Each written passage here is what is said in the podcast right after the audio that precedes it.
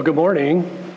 Uh, welcome. I'm, my name's Eric, and I'm one of the elders here at City Light South. It's a joy to be with you all. Um, I am a professor at the university. I'm on East Campus, have been for the last nine years. 31 years before that, I was a teacher uh, in the public schools here in Lincoln. And I have a class that I teach on uh, Tuesday, Thursdays to 20 future teachers. And I'm teaching them really uh, methods of teaching. And Tuesday, believe it or not, was the topic was questioning as an instructional strategy. So, how do we use questions? And when I started class, one of the students had a had a T-shirt that said "Jesus trained." On it. And I thought, well, that's interesting. I said, so I'm standing up in front of him. I said, so you got to tell me about that T-shirt. What does that mean? And, and he said, well, it's all about Jesus. I said, well, cool. I said, are you aware that Jesus used 305 questions in the Gospels?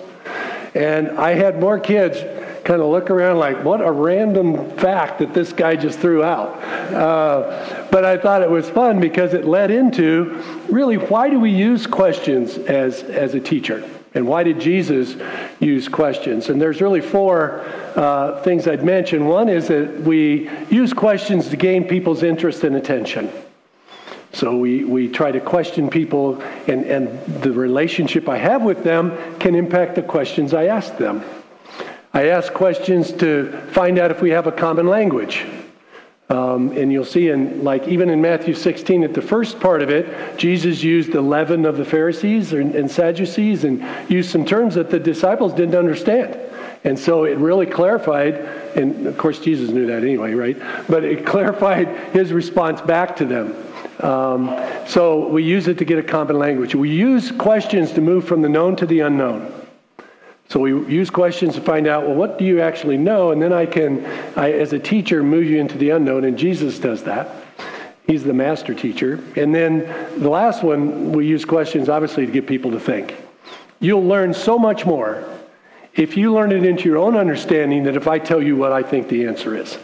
And that's a reality of teaching. And so we're going to get into Matthew 16 and look at what is Jesus really teaching. And he uses four questions in there that I think are powerful. One of those questions is the essential question of the Bible, in my opinion. All right?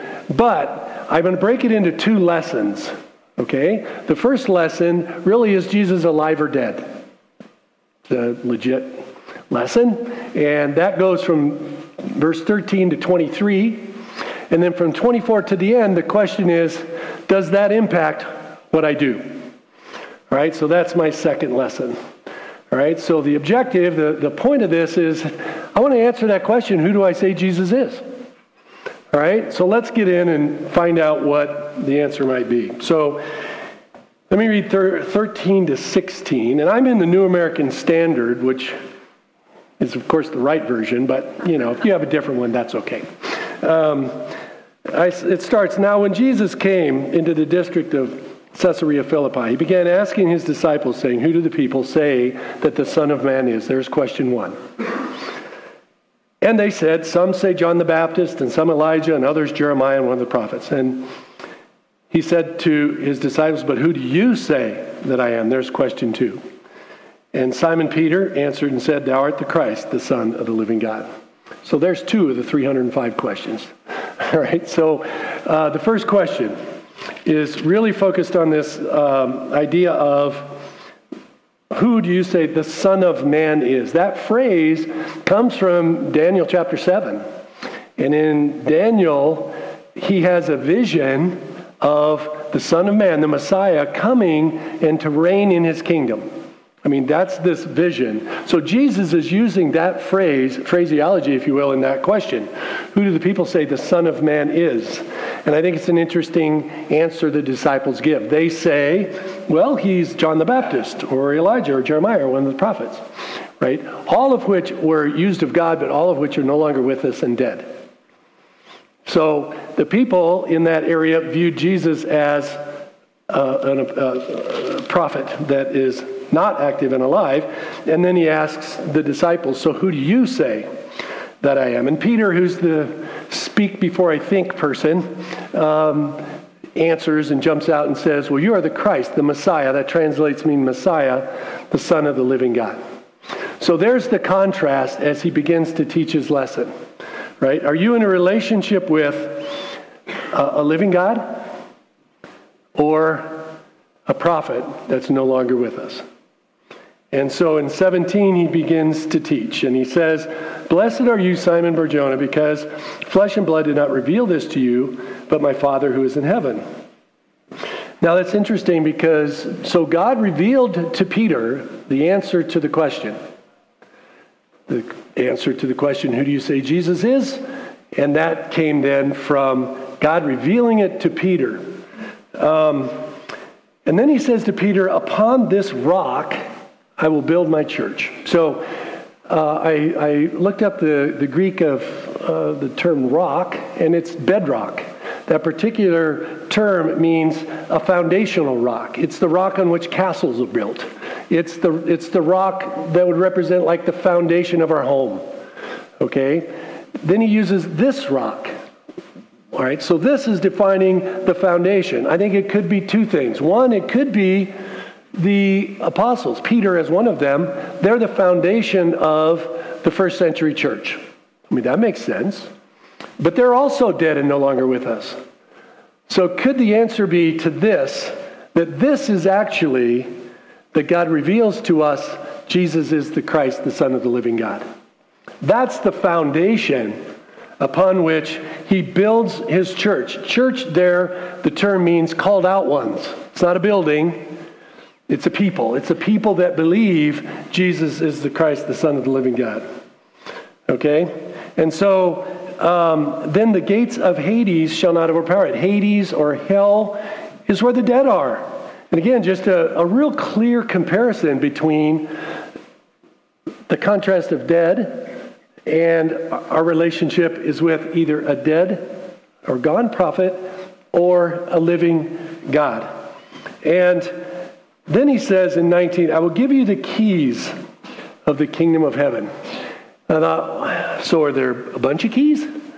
Um, so I, I looked up that term keys in the Greek, and it actually translates singular, a key.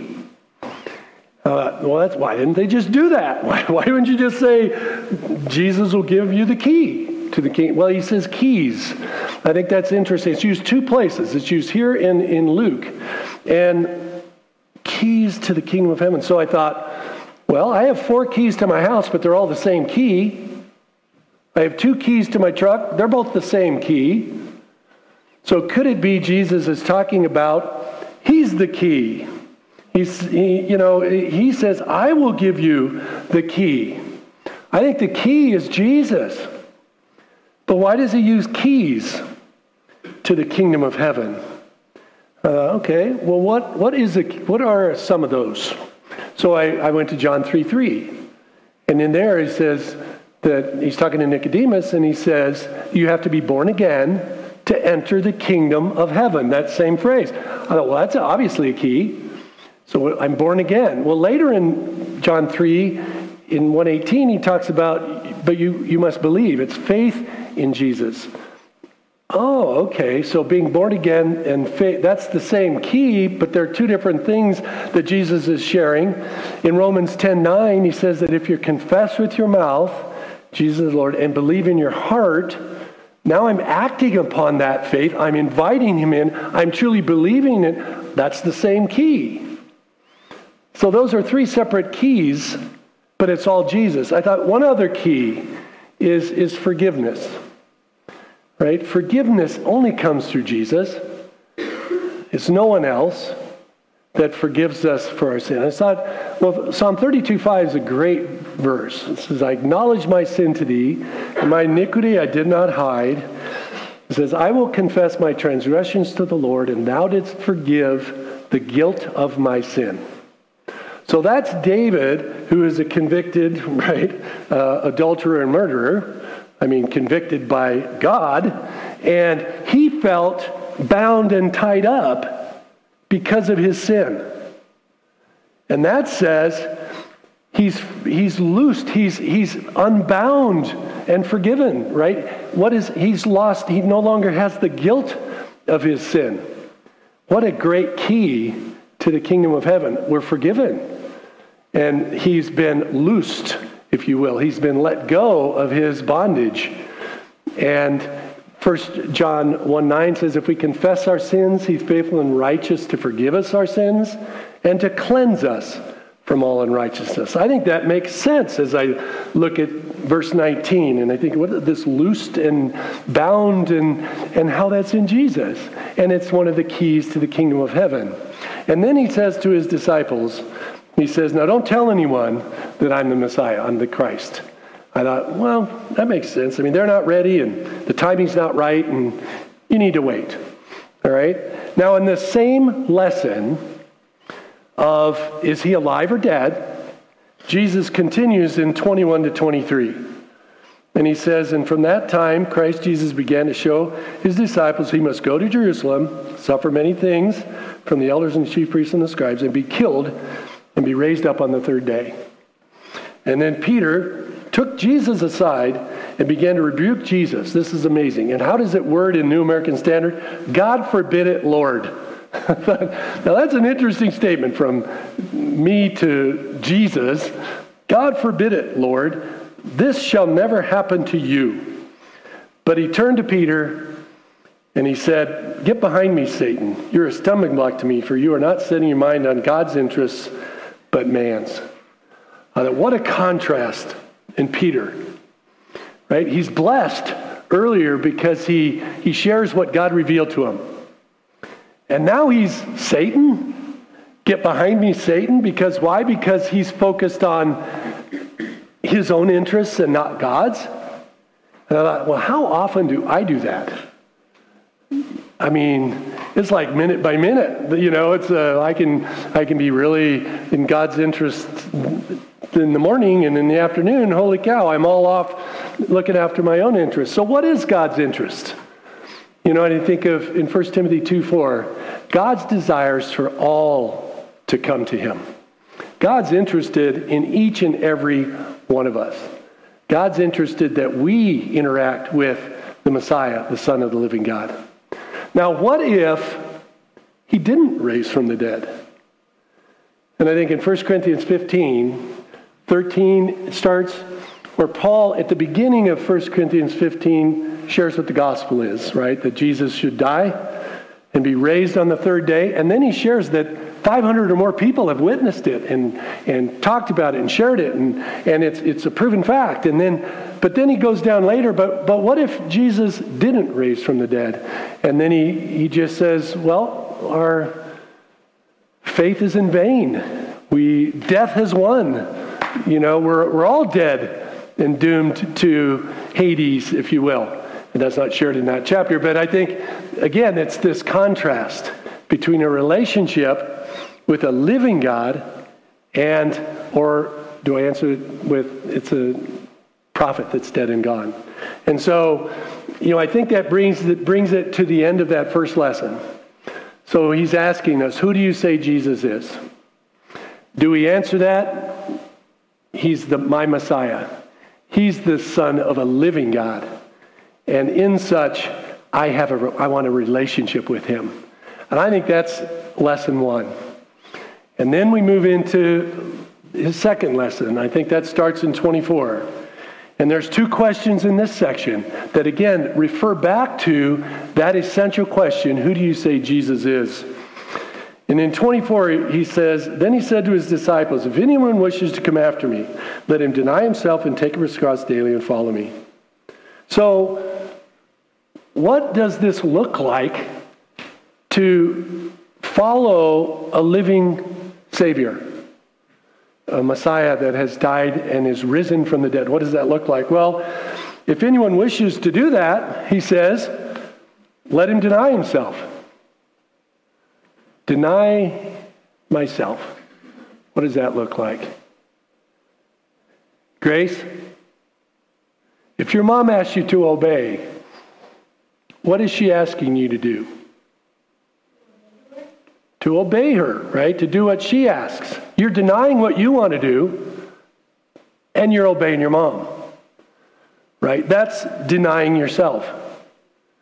And I think, well, as an adult, I'm asked to do the same thing by Jesus. Right? And one that comes to mind is taxes. do, do I claim everything that I should claim? And for me, that is do I deny myself? Because Jesus is asking me to be honest with myself when I'm by myself. You know, I know whether I've been honest and reported what I'm supposed to, right? And it's kind of the same thing. Do I deny myself and obey what Jesus is asking me to do, like Grace is going to obey her mother because she's denying herself and obeying her mom? Right? It's, it's very similar. So then it goes on well, what else should I be doing? I should take up my cross. What does that mean?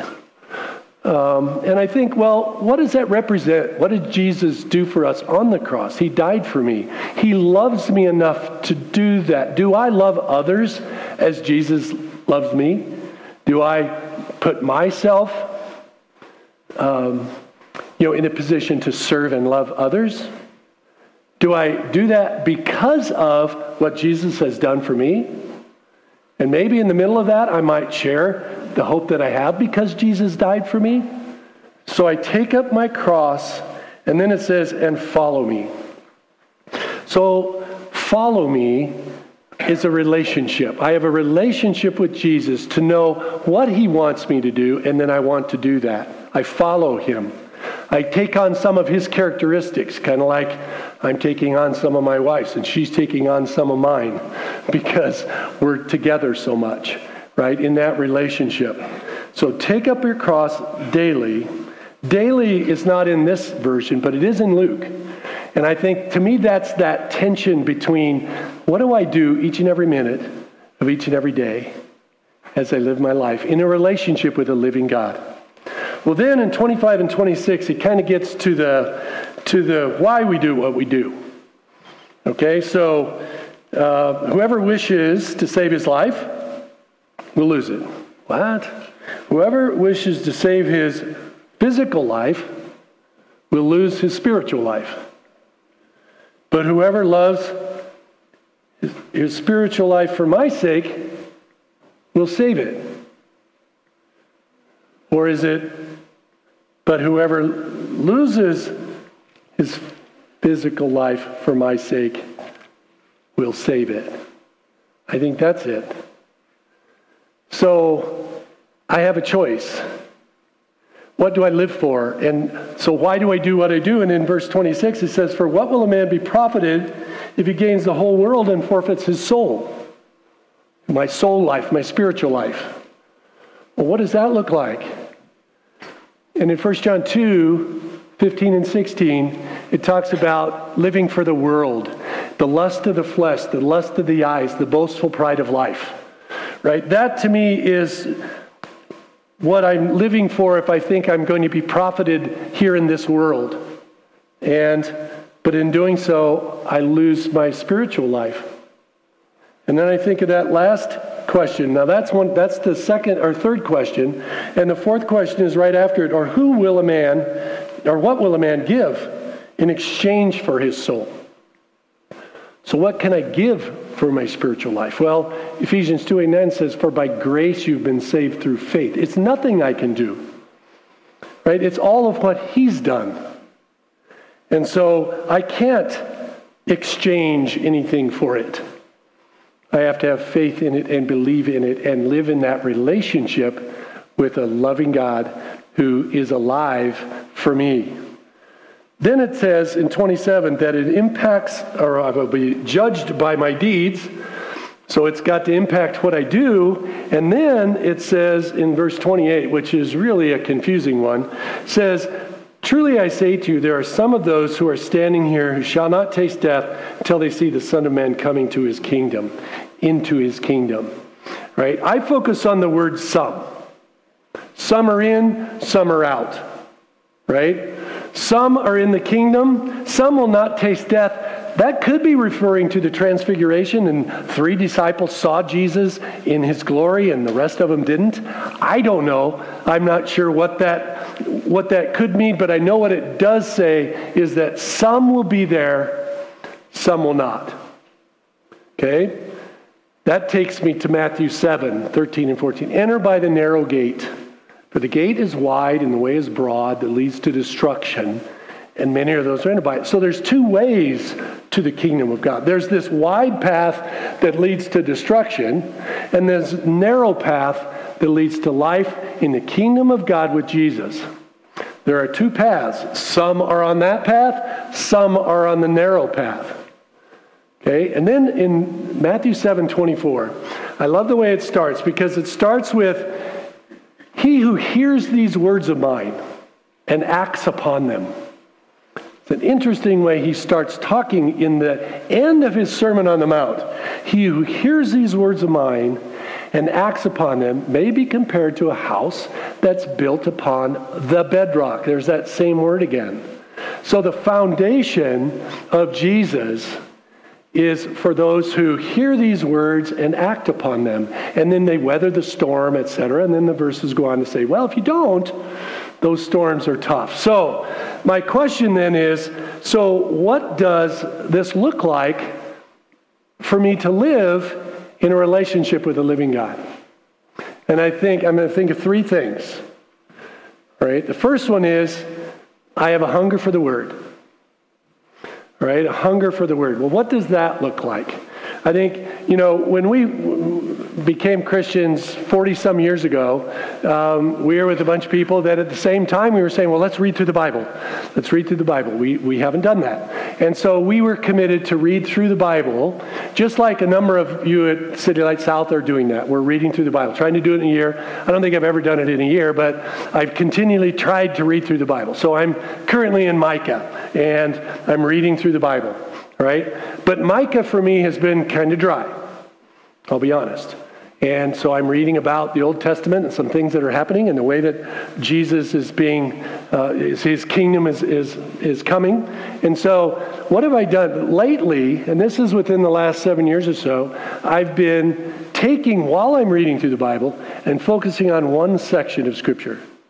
So, these last six weeks, it's been Matthew 16.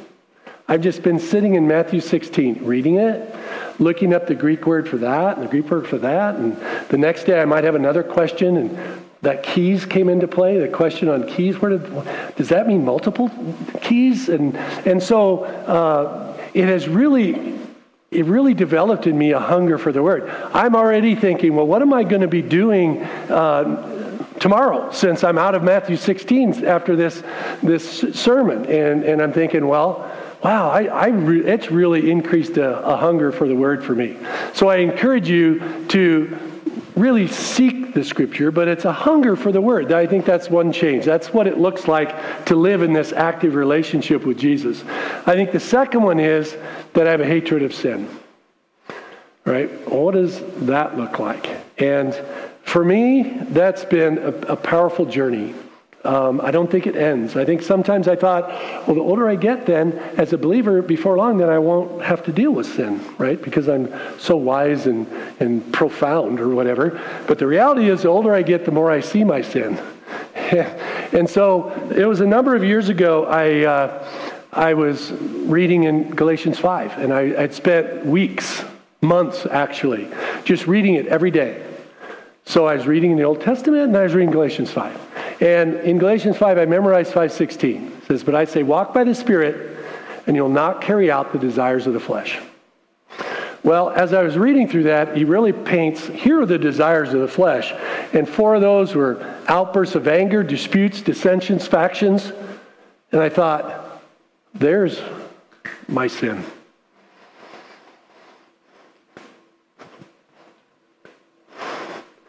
How do I deal with my sin. And it, it changed my life because I no longer looked at my wife or my children and said, It's your sin, you're making me mad. No, that's my sin. My anger is my sin.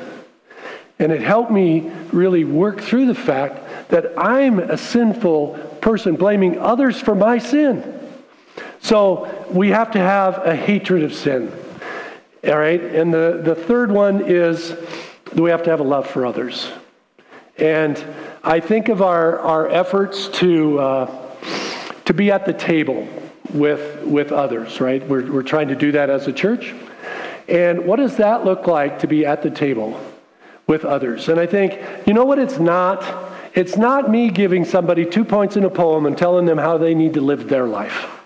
That is not what loving others looks like. Loving others is, I think, sharing with them how Jesus is changing me, how he's working on my heart, how I am in love with a living God who is in a relationship with me, and I share that. You know, I don't need to share, you know, what others need to be doing. In the same way in my in my marriage, I don't need to be making applications for my wife so that she becomes more like Jesus the way I think she should. Right? So I need to have a love for others. So that brings us to okay, so who do you say Jesus is? And in summary, I want us to really answer that question. He is the Christ, the Son of the living God, and I'm in a personal relationship with Him. Let us pray.